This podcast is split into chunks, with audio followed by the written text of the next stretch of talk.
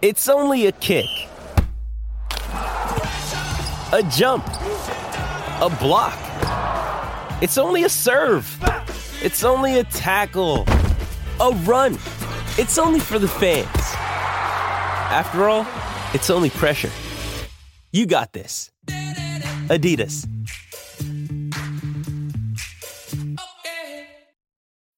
When you need mealtime inspiration, it's worth shopping Kroger, where you'll find over 30,000 mouthwatering choices that excite your inner foodie. And no matter what tasty choice you make, you'll enjoy our everyday low prices, plus extra ways to save, like digital coupons worth over $600 each week. You can also save up to $1 off per gallon at the pump with fuel points. More savings and more inspiring flavors make shopping Kroger worth it every time. Kroger, fresh for everyone. Fuel restrictions apply.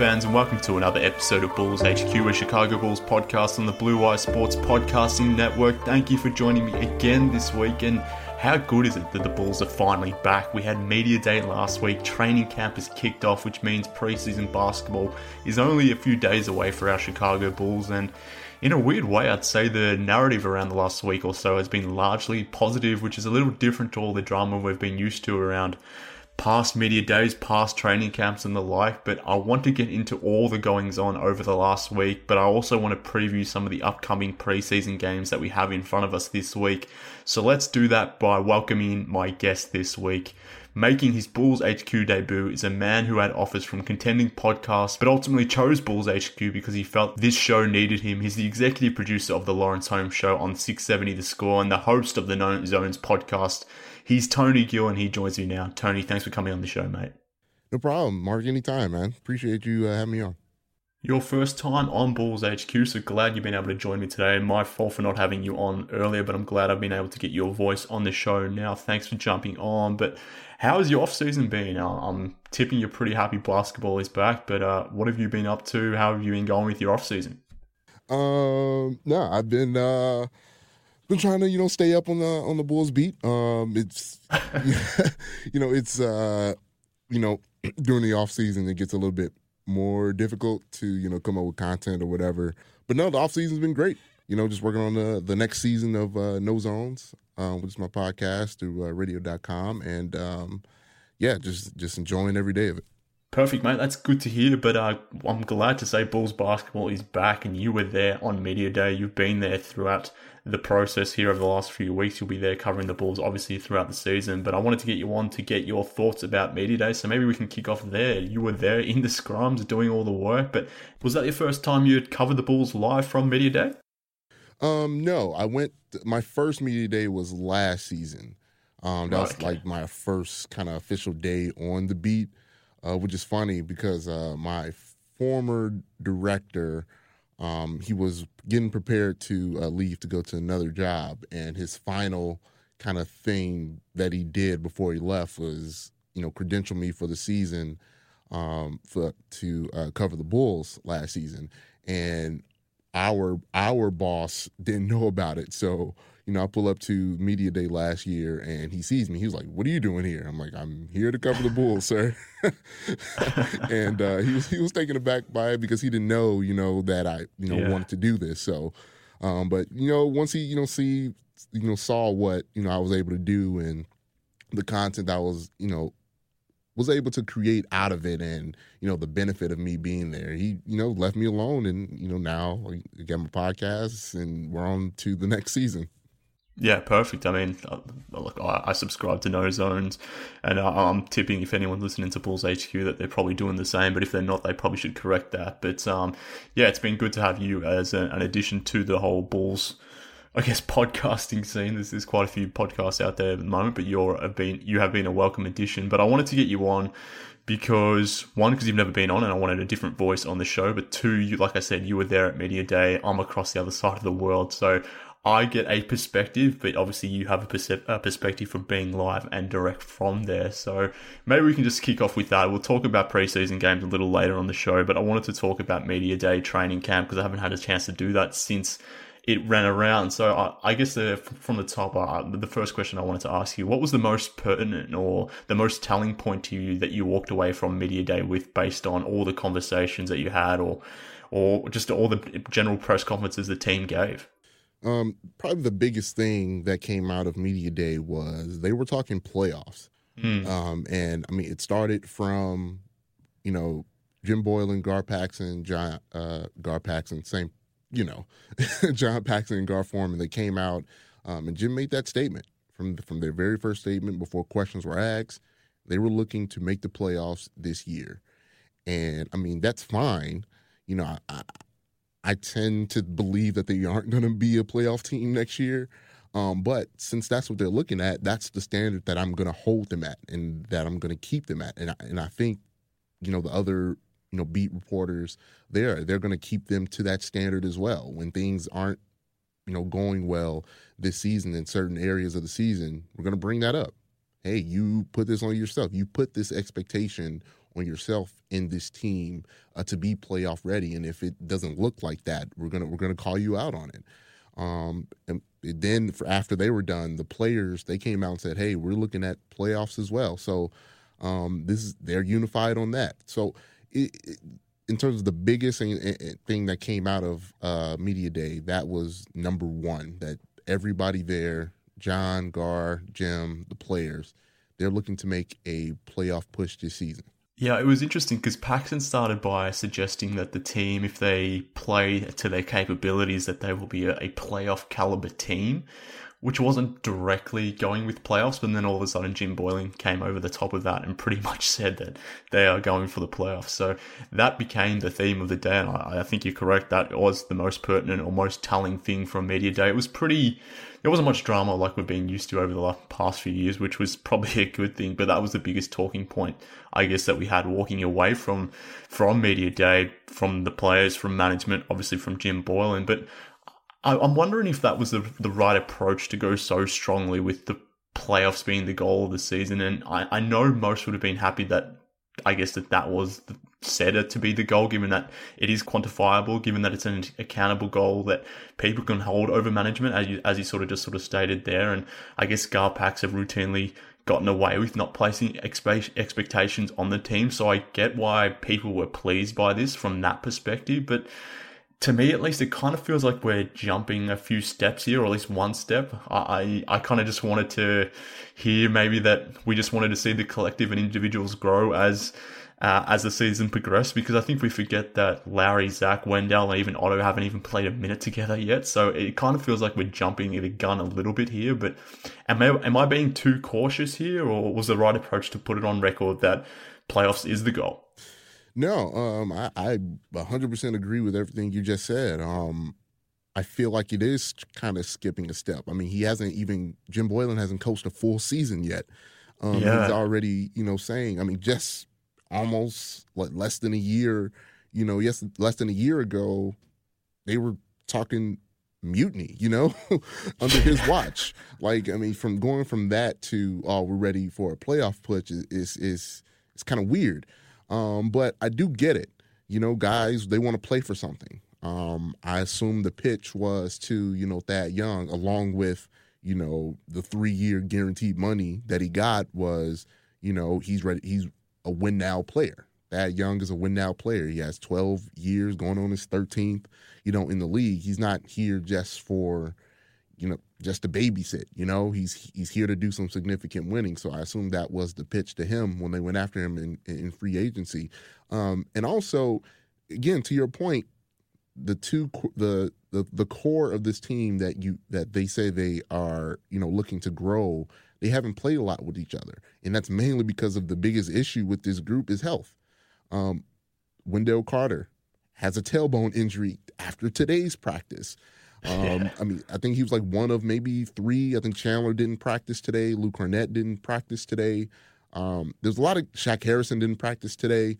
Um, so these they have to get healthy first and prove that they can stay healthy before they, you know, have these, you know, playoff aspirations.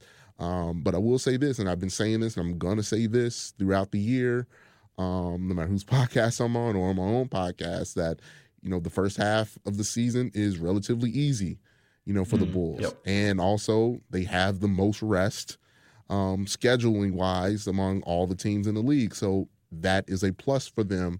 Um, so they may look better than what they actually are, you know, at times. But again, if they're going to have these playoff aspirations, okay, you say that, the players believe that. Now the media and the public are going to hold you to that. And it's going to be it's going to be interesting to see how that plays out because we've seen them kind of at least John, we've seen him kind of you know, kind of wiggle his way out of certain things and saying, well, I didn't say that. you know, we've seen him do that um, on occasion, but it's going to be very, very interesting how, you know, if they can prove it on the court.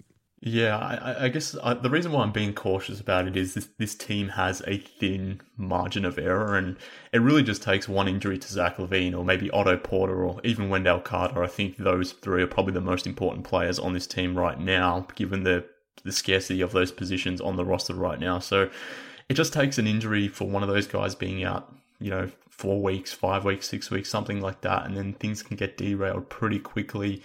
And and like you like so you said, this team hasn't really been together that long, and we haven't seen Jim Boylen coach a full season. So I'm just being a little bit cautious. I understand that you know they, they need to have some aspirations, they need to have a goal, and I understand the players obviously want to get to the playoffs. So I'm not going to hold that against them. I'm not necessarily saying it's a bad thing that they have this goal, but I also don't want this season to be looked at as a failure in the event that they win 36 games, 37 games, the team takes a step but ultimately doesn't make the playoffs. And the narrative around that becomes you didn't make your goal and, and then there's a negativity around it. Because I don't think it should be viewed as a negative, but I understand why it may be cast as that based on what has been said from from management. But I mean, we'll see. We'll see what happens. But uh, beyond the playoff talk, I think the most illuminating thing that for me at least, was the the, the approach and, and mindset that guys like uh, Tomas Satoransky and Thad Young showcase through their words. They were the best two on the podium, in my opinion, as they clearly showed their worth as le- as leaders, particularly Thad.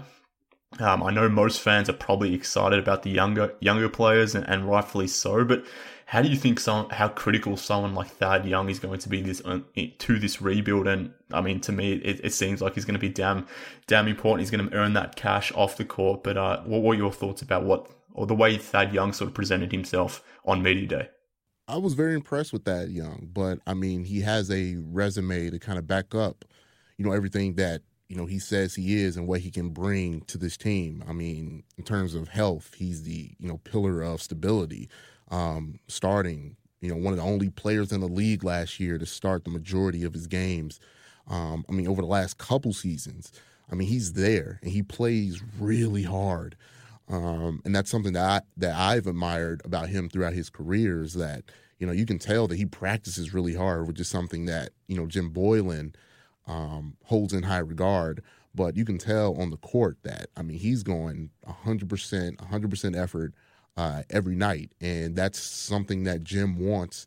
You know, his team to kind of be around that that type of um, go hard 100% of the time. That's the culture that Jim is trying to have on this, you know, young roster. Where last year they didn't really, you know, have any identity. Um, guys were, you know, constantly up and down, either due to health or just inconsistent play. Um, and that's something that Jim is trying to, you know, squash you know, as soon as possible. And it started with, you know, their first day acquisitions of, you know, Thad Young. They Jim wanted him. Um, Jim, in his uh, opening statement, um, chose to, you know, point out and thank Gar and, and Pax for going after the specific players that he wanted, and they got them. Um, to their credit, they got Thomas Satoransky, they got uh, Thad Young, and Thad Young is going to be a leader for this team. Um, probably they haven't had a leader of this, you know, caliber since Joakim Noah. And no disrespect to Robin Lopez, who they had last year, but Robin wasn't the player that, you know, Thad was. He can be a leader off the court, but you know, on the court, Robin was, you know, he wasn't that great. Um, so it, it, it might have been a little bit harder for those guys to kind of listen to what Robin had to say. that will be not an issue with listening to Thad Young. He's got the resume. He's got you know the time put in. I mean, this is going to be his 13th season. Uh, I think the next person is what Zach with six. you know, or or no, Otto Porter Jr. with uh, his seventh season.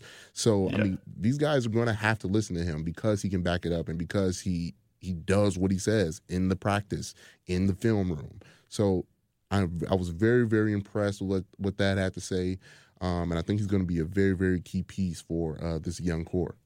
Yeah, I mean he, he's he's barely he hasn't even played a game yet, but it's it's pretty clear that he is the unequivocal leader off the court or on the court as well. But he's the leader of that locker room, and he's he's taken that mantle straight away. And it seems like everyone's okay with that. I mean, that was the impression that I got. But one of the interesting things that he sort of gave up as well during media day, I, I guess, was his reasoning for choosing Chicago, and he sort of, sort of hinted at the fact that there were some offers from some contending teams out there, but uh, he ultimately chose to sign with Chicago. Maybe I'm being a little bit cynical here, but I interpreted that as maybe contenders weren't willing to pay Thad a little bit too or as much money as maybe what the Bulls were, and that's why ultimately why he chose the Bulls. But am I being too cynical here, or or for someone like Thad Young was the the appeal of coming to a, a young improving team and being that culture leader? Probably did he maybe value that more than being on a contender?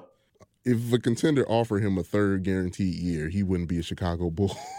yeah, that's, that's, the, that's what I had in mind when he said that. But I, am typically cynical, but I, I, wasn't I wasn't sure if I was being that way more generally, or if that's if, if other people got that uh, that feeling. Yeah, too. no, no. I mean, I mean, it it all it, a lot of the majority of this is is the money. I mean, obviously, um, getting that third guaranteed deal, uh, that third guaranteed year. Um, was probably well. Huge. See, I don't think I mean, that third year is guaranteed in Chicago, right? Right. Yeah. It's. I mean, he gets to you know be a key piece on a growing team in a big city um, put on that you know bulls uniform wear that bulls across your chest like jim boylen likes to say um, and he gets to make probably more money than you know he was offered you know through through the rest yeah. of the league i mean I, he's a a valuable player in this league and a contender a serious contender would be way better for having him, you know, on their roster. But um, I mean, his decision was was was clear. You you said he he said it in uh, the press in the media day. Excuse me. Um, on, on, why he wanted to be here. I mean, he saw this young group. He he, he said that they were growing. He liked what Jim Boylen uh, was was starting here, um, and he liked their pitch. So there you go. He's a Chicago Bull yeah, look, I just want to make it clear. I definitely think he wants to be here in Chicago, but uh, I, I have a tendency to be a little bit cynical sometimes. But uh, we'll, we'll, yeah, I'm glad that he's obviously in Chicago. It was a great signing. But continuing on that cynical theme, I think the other key takeaway for me was the effusive praise from everyone about Chris Dunn, which is something I probably wasn't expecting at all from anyone, I guess. But John Paxson was really hyping up Chris Dunn, which is kind of ironic given that Paxson went out of his way to, I guess, not maybe not make Dunn the scapegoat, but he went out of his way to really hammer Dunn during his end of end of season press conference a few months back. So to go from there to now praising him for his work, I, I kind of found it a little bit odd. And again, being cynical, I was wondering if there's how much of that is true versus how much he's simply trying to pump up the, the, the trade value surrounding Chris Dunn. But what did you make of uh, John Paxson's uh, his comments around Chris Dunn and, and the fact that he had such a good September and you know everyone's behind him at this point? Um, a couple things. Uh, when I asked the uh, the point guard depth question to Jim, um, to just kind of go into you know how he plans to go about. I mean, if every if everything stays the same, they will have like four or five point guards on the roster. So how would he be able to, you know, go with that? I mean, there's a lot of different things that go into this point guard position competition. Um, got to get Coby White minutes. Got to you know get Thomas Satoransky minutes because you paid him. Um, if Chris Dunn is on the roster, he was your starter last year. You got to get him minutes. Um, and then just from the top row, John Paxson comes, you know, out of nowhere and, and, and, makes it a point to mention how hard that Chris Dunn has worked, and he has. Um, I have no doubt that Chris Dunn has taken has taken that challenge of okay, they drafted a point guard in the first round, they traded uh, for a point guard in Thomas Satoransky and paid him um, to be on this team. Uh, they re-signed Archie, who basically at certain points of the season last year was playing on par at and at even times better than me um, during the season last year. They kept uh, Shaq Harrison, who was excellent defensively last year, something that Chris Dunn harps on.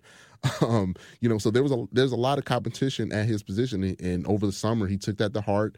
Um, he he didn't speak to the media in terms of at the you know the table where everybody else was, but he had a side session, and you know he was asked you know about hey, are you ready to, to you know be coming off the bench? And he's like, I'm ready for wherever you know coach puts him.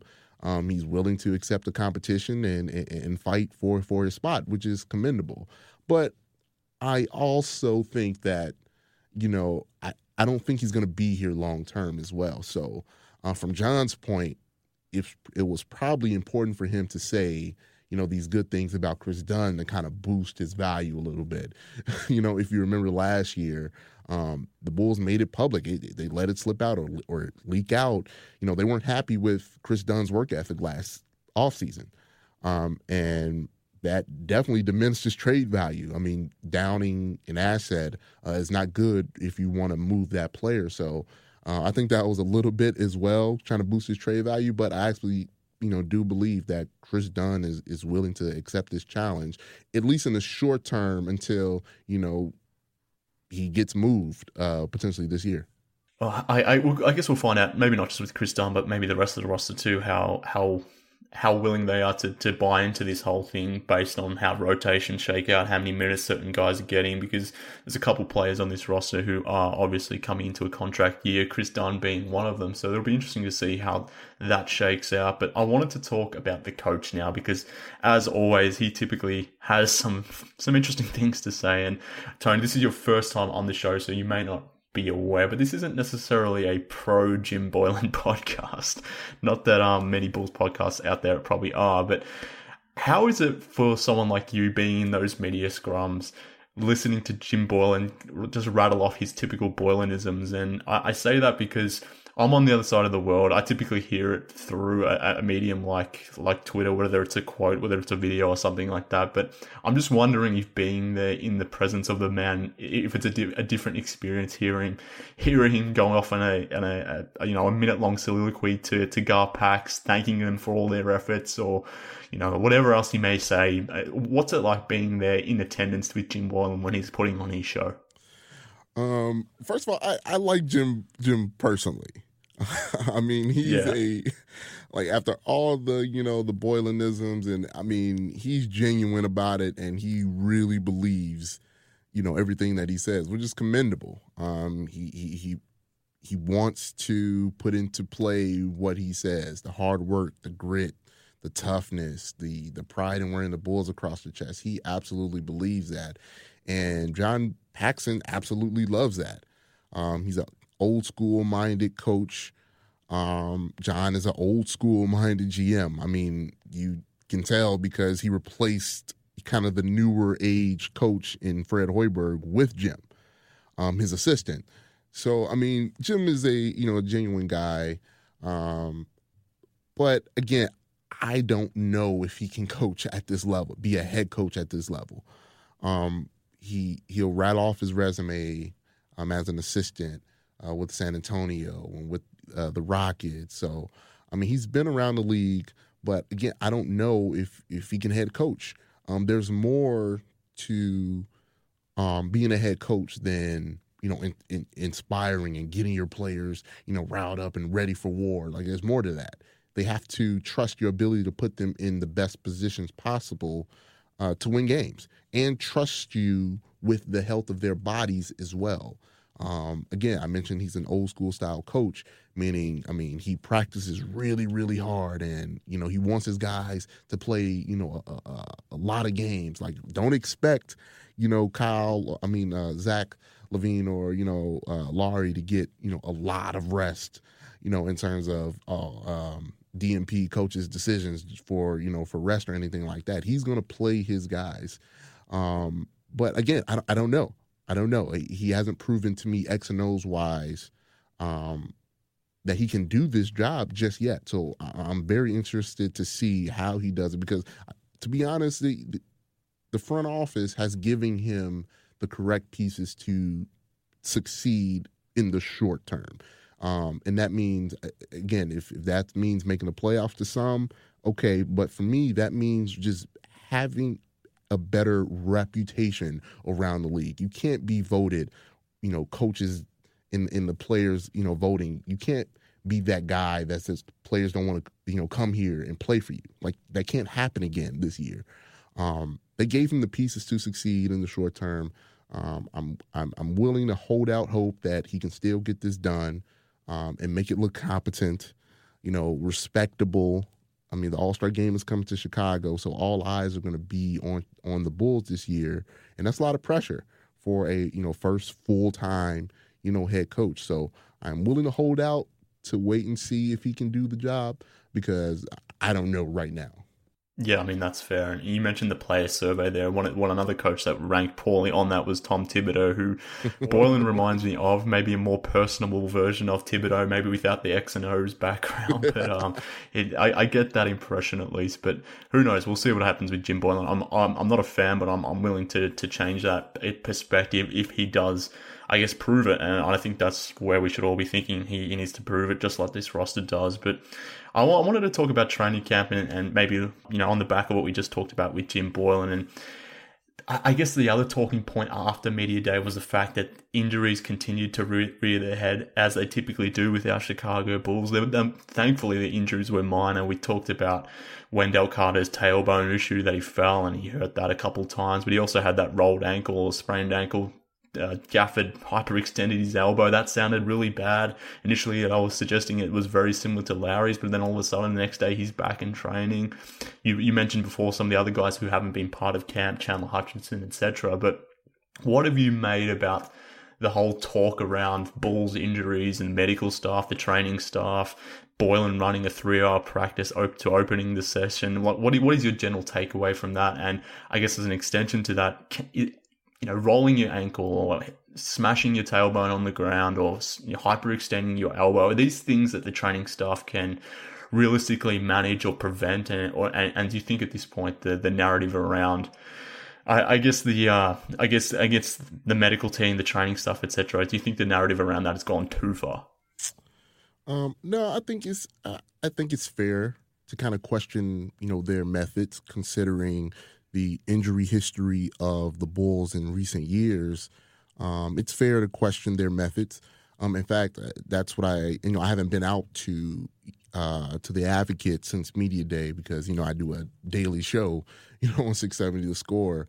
Um, but this weekend when they you know they're they're off on tomorrow, um, Sunday they should be uh, back up and going for media availability, and that's something that I do want to ask that you know are outside of you know, having the three hour hard practices and one hour non contact practice change? Is has there been anything else change wise in terms of the method that you the methods that you guys are doing health wise to help make sure guys stay in one piece? Um, so far, we haven't seen that uh, because players are falling off. Um, Wendell Carter should be a worry for for Bulls fans. Um, he said in media day that he didn't have to have the surgery, but I mean, no doctor is gonna willingly cut you open for no reason if you didn't need it, you know. And that should be a, worry. He had off-season surgery um, on his abdomen, um, and he said he's been dealing with that pain since he was 15. That's something that we didn't know, you know, until he willingly gave that to us, and and that worries me. I mean, starting with that, then with the the rolled ankle and then now with the with the tailbone, um, if that I mean they they keep downplaying you know the injuries. Jim has come out every day since you know saying all oh, these guys are tough, um, they can get through it and stuff like that. But you know, as a Bulls fan, it, it's kind of like PTSD. You know, when you start hearing you know these injuries of these core players, that means what? That's more or less time not playing with the core, not getting any co- cohesion together. Um, and then that means another delayed year until we see what this team can do. And, and they can't wait anymore. They need to see what these guys can do so they can move accordingly. Um, again, free agency 2021 is going to be huge. Players are going to look at your team like, well, I don't know about your team. they've never played because they always hurt. And why would I trust my body with your team when you can't even keep your core players, you know, up and going? So um, the injuries are a, a, a, big deal, at least for me, uh, for right now. Um, so until we get a at least a day, you know, without anybody being listed on the injury list, I would just be very skeptical about how things, you know, go leading up to the regular season. Yeah, I mean the the skepticism is fair and the trepidation is fair. I mean, I'd I'd be lying if I said that when I see these injury reports come through, I'm not devastated. No matter how minute or large they are, but I I just wonder, I guess, how much a, a rolled ankle or a bruised tailbone can really be something that can be prevented. I guess, and I, I get why the the anger and narrative around the media, medical staff exists, and particularly when they've had some, you know, crazy involvement with, particularly with Luol Deng. I think, I mean, that's the first thing that comes to mind that there's been some weird and shady things that have gone in, on in the past, but I just wonder if that crosses over a little bit too far. But I mean, you, you make all good points that injury is going to be something that we need to, to factor in and to monitor, particularly, like I said before, where this, where this Bulls team doesn't have that, that margin of error where they can sustain maybe one or two injuries. They they need to be pretty healthy all season. But let's move on from media day and training camp. I want to talk about preseason because you know the games are here now, which is great. We've actually got some basketball to talk about. But before we do that, I want to tell the listeners about this week's sponsors. Following a team you love in 2019 can be time consuming. Trying to follow everything happening in sports is almost impossible. Scrolling through every app and visiting every website on a daily basis is impossible. That's why I subscribe to Axios Sports, the best free daily newsletter in the land. Axios Sports is a modern sports page delivered directly to your email inbox. When you sign up for free at sports.axios.com, you'll get the best stories from the NBA and NFL to cricket and ping pong and everything in between. Axios Sports also highlights the most important stats and trends, giving you the ability to stay informed. It's super simple to sign up and it's free. Just go to sports.axios.com. Not only will you get caught up, you'll be the friend sharing an amazing link with all your buddies. Join the 100,000 sports fans who get caught up on the day before it even begins. And best of all, there's no paywall, there's no subscription fee, nothing. This is free curated sports content delivered directly to you. Sign up at sports.axios.com. Again, try it for free at sports.axios.com. Next up, we've got Harry's. Humans have been shaving for thousands of years, and the secret to a great shave? It hasn't changed that much. The ancient Greeks didn't have flex balls or heated handles, and neither do you. That's why Harry's doesn't overcharge you to add gimmicky features to their razors. They focus on delivering what actually matters sharp, durable blades at a fair price. I love Harry's because it gives me a close shave, easy glide, and a low price. Do us a favour and check out harrys.com forward slash blue wire for your free trial today. You may be asking yourself why Harry's? Well, let me tell you. Harry's is a return to the essential. It's got quality, durable blades at a fair price, just $2 per blade. Harry's is just super convenient. Blade refills are delivered directly to your door and your schedule, with or without a subscription. And there's no risk to you for trying them out. If you don't love your shave, let them know and they'll give you a full refund. Listeners of my show can redeem their trial set at harrys.com forward slash blue wire.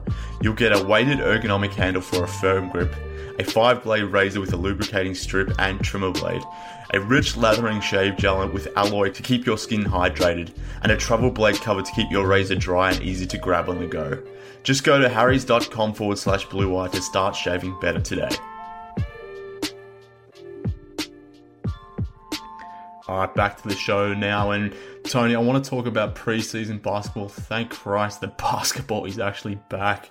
It is so good to actually be talking about games. And for those that aren't aware, the Bulls kick off preseason this Monday at the United Center facing the Milwaukee Bucks before Zion Williamson and the New York Pelicans hit Chicago on Wednesday. And then we close out the opening week of preseason with the Bulls heading out to, to Indiana to face the remodeled Pacers on Friday before playing the Toronto Raptors on Sunday. So Tony, aside from getting a look at Zion and the new look Pacers, what should be the biggest takeaway for Bulls fans in the upcoming preseason games? Um, we just kind of went over it. health. you know, our yeah. is the, the people that are going to be here and going to be playing major minutes are they healthy through the preseason? That's number one, numero uno, uh, for when watching this team in preseason. Um, also, you should look at, you know, um, well, one, they got two new uh, assistant coaches uh, that are going to be key for this team. Uh, Chris Fleming uh, from Brooklyn and uh, Denver, um, and uh, Roy Rogers of the Houston Rockets. Um, one, Chris is taking is handling, you know, bringing in a you know a newer offense, um, and Roy Rogers is probably gonna, like the the defensive coordinator um, on the defense to have, make sure uh, these guys are making sure they're getting the points Jim wants to uh, on the defensive end. Um, number one has got to be defense. I mean, offense is going to happen. People are going to get buckets, but defense number one should be looked at. Is everybody you know following their rotation patterns? Um, are they communicating on defense? They had issues with that last year, and that's including you know the core guys, Lauri Markkanen and Zach LaVine. Um, can they hold their own individually as defenders? Is something that you know people should look at. Um, a lot of teams were taking Lauri Markkanen to the post on the regular. That cannot happen this year. Um, it cannot be a point of emphasis on when teams play the Bulls. Hey, post up Lauri Markkanen. He can't handle it. And once you get past Lauri, get Wendell Carter in foul trouble, which that happened a lot last year too. So defensively is going to be a, a, a big watch for me in the preseason. Um, and then on the offensive end, you just want to see have the Bulls updated um, the way they play offense. Last year, people really got angry at Jim Boylen for really slowing things down to a halt, starting things inside out when everybody else in the league is playing outside in. Um, have they updated that? Has Chris Fleming's teachings taken effect on this team? Because we've seen Chris Fleming's offense work.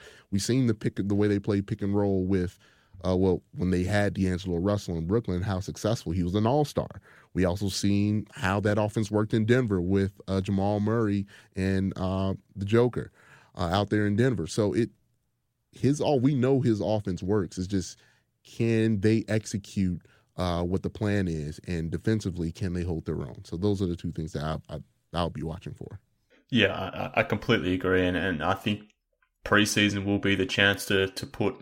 Well, I mean, there's been a lot of talk. There's been a lot of talk about pushing pace, playing defense, changing the offense, these sorts of things. Obviously, Chris Fleming, his hiring has been a big talking point as well. But I guess talk is cheap to a degree. But now is the time to really put it into into production, so to speak. So it'll be interesting to see how that unfolds. But I think the other thing that I'm looking forward to is figuring out or watching Jim Boylen figure out his rotations, and he's already mentioned that he's going to be mixing up his rotations, his starting units, those sorts of things, which I guess you, you, you would come to expect. It's it's preseason. This isn't the time to to really mix things up and try things that maybe you normally wouldn't. But ultimately, as well, the Bulls are obviously auditioning that point guard position, maybe even maybe in the front court position as well. I, I mean, I'm assuming things uh, won't be changing at shooting guard and small forward with Zach and Otto being fixed in there. But obviously, point guard is an open competition. But it's been something I've been wondering all off season as well as to what he does at power forward and at center because he has ta- or the Bulls more generally have openly talked about getting minutes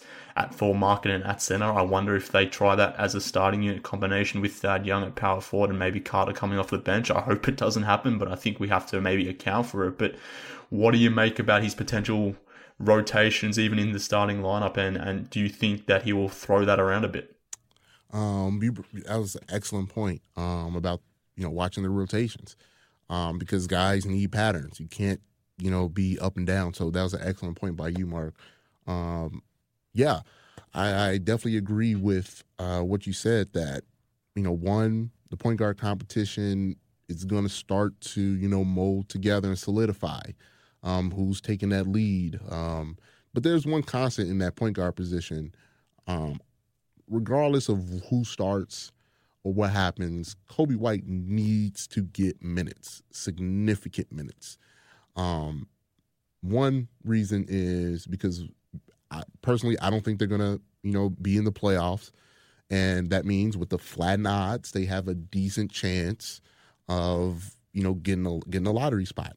And next year, there's going to be a lot of game changing point guards that are going to be, you know, coming out next year. So you got to know what you have in Coby White. So we're not in the same position next year trying to figure out, you know, uh, we, Coby White didn't play enough, so we don't know. When there's a star point guard there to be had that can actually solidify that position, you want to know if Coby can be su- uh, sufficient going forward.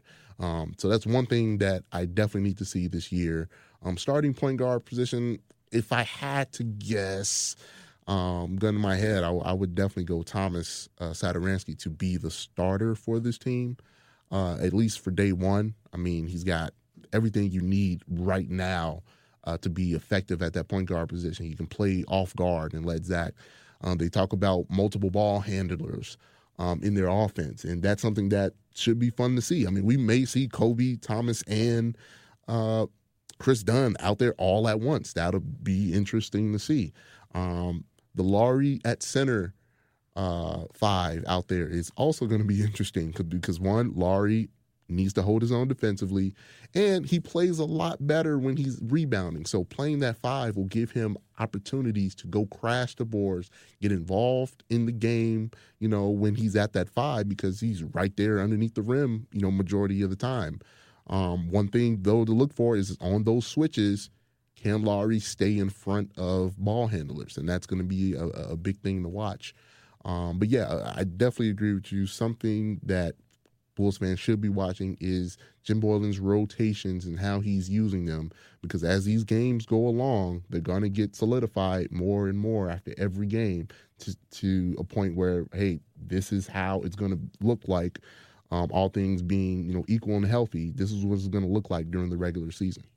Yeah, and I, th- I, think something else to add to that is it's going to be interesting to see how much Markkanen at center we do see because I think an underrated talking point about this Bulls team that maybe hasn't been discussed enough is this roster doesn't really have many power forwards on it at all. And I guess if he plays a lot of minutes of Thad Young at power forward with Markkanen at center, then you don't really have a backup power forward at all. And I guess Otto Porter could play some small ball four, but they don't have. I mean, Chandler Hutchison is probably missing all of preseason. Unfortunately, that hamstring is a lingering issue. So I mean, Hoiberg used him a bit at, as a backup power forward. Jim Boylen did on occasions too, but he won't be there. So they don't really have that backup power forward. So I wonder if we do see Markkanen at center as maybe as much as we're anticipating, or whether they have to keep him at power forward because the team just simply doesn't have many options there. But the the, the rotation, I, th- I think, is going to be the biggest interesting or the biggest talking point for me at least because I think that's something we're all typically wondering, particularly after the additions of this team. You mentioned Coby White. You know, does he play point guard? Does he play shooting guard? Kris Dunn, does he play shooting guard? Small forward, Satoransky, same thing. So it, it's going to be fun to watch. But I wanted to talk about Dunn and LaVine and just their the general narrative around them and the fact that I guess it's been a talking point amongst Bulls fans as well. But the logic has been that Kris Dunn and Zach LaVine can't play together. They can't coexist together. And I understand why that logic exists, and, and, and there's definitely some merit behind it. But now with Satoransky as part of the team, it, it, I guess the, the prevailing thought is that Kris Dunn will be the backup point guard. But uh, I'm just wondering how much minutes he'll play at point guard versus say shooting guard or small forward because of the lack of depth that the Bulls have on the wing on the wing, and I just wonder if this whole idea of Zach LaVine and Kris Dunn being split up is as simple as like we make it we or sometimes make it be because if Dunn is playing two or is playing three and Zach is out there playing the similar positions, I think at some point there will be some crossover between the guys and maybe it won't be as easy as as it seems of splitting LaVine and, and Dunn up. So what are your thoughts about the the general dynamic of Chris Kris Dunn and Zach LaVine and, and do you think it's it's viable to just split their minutes up entirely? You certainly have a point that their mashup last year, um, it just didn't work um, and the ish the, the biggest issue was when Kris Dunn was heading the offense, he had issues finding the hot hand, staying with that hot hand, um, when the pass, when the shoot. His decision, he doesn't have natural point guard instincts.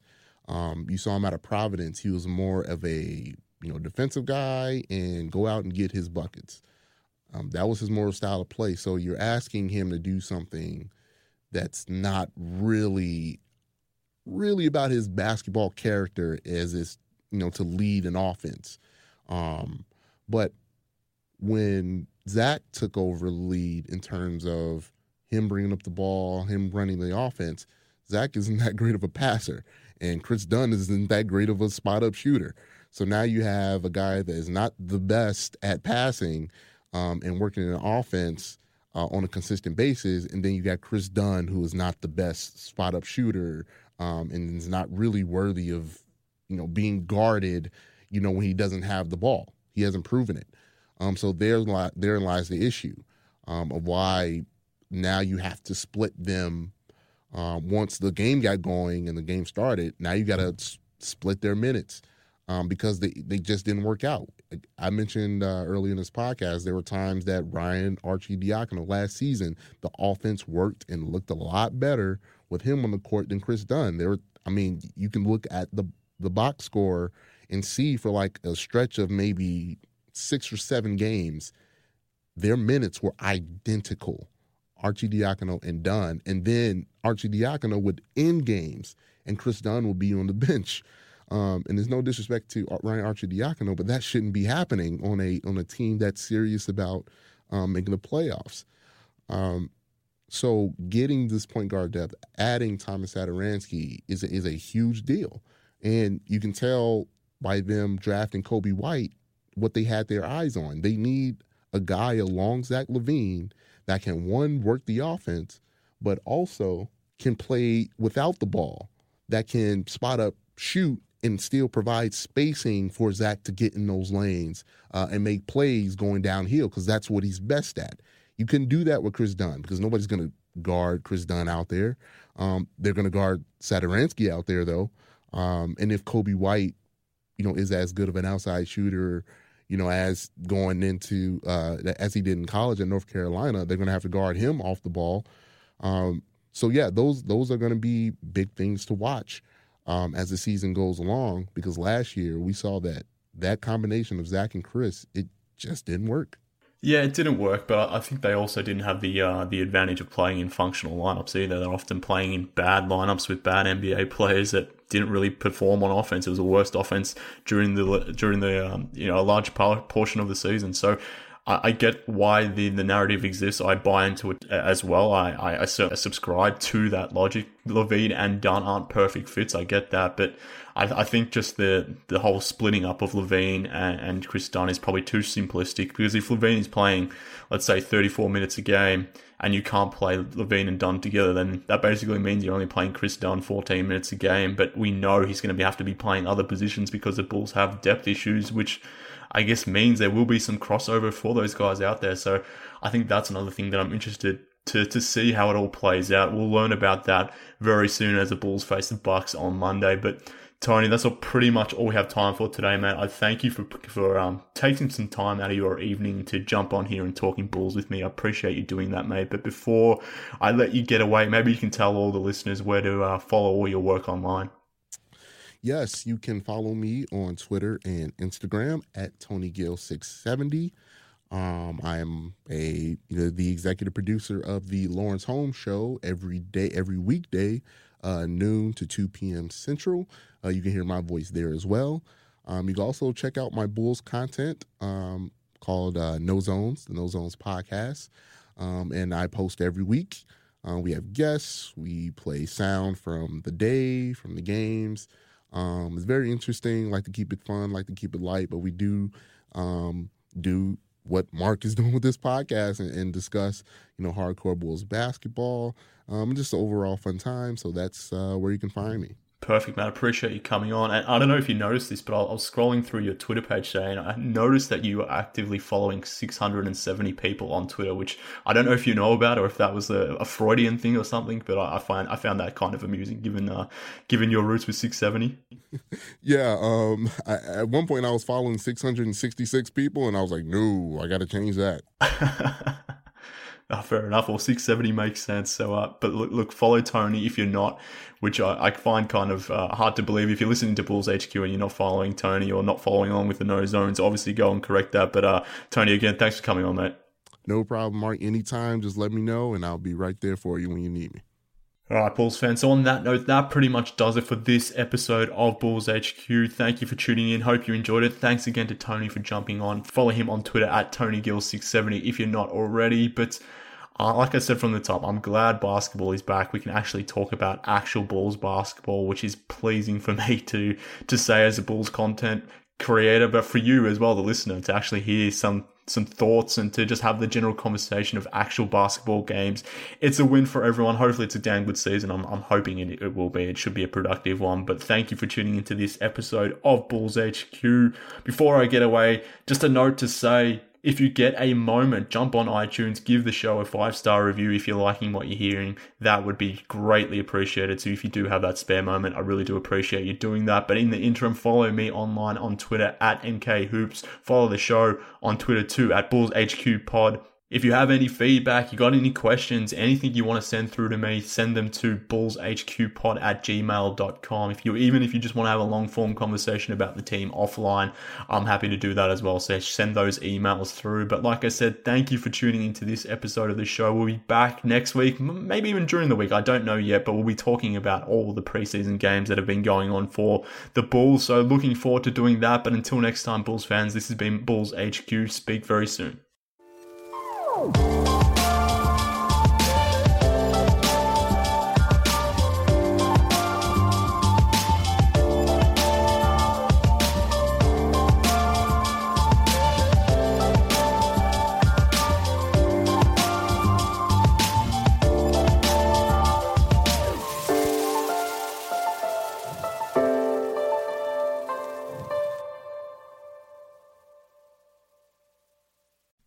Amira Rose Davis, historian and co host of the sports podcast Burn It All Down.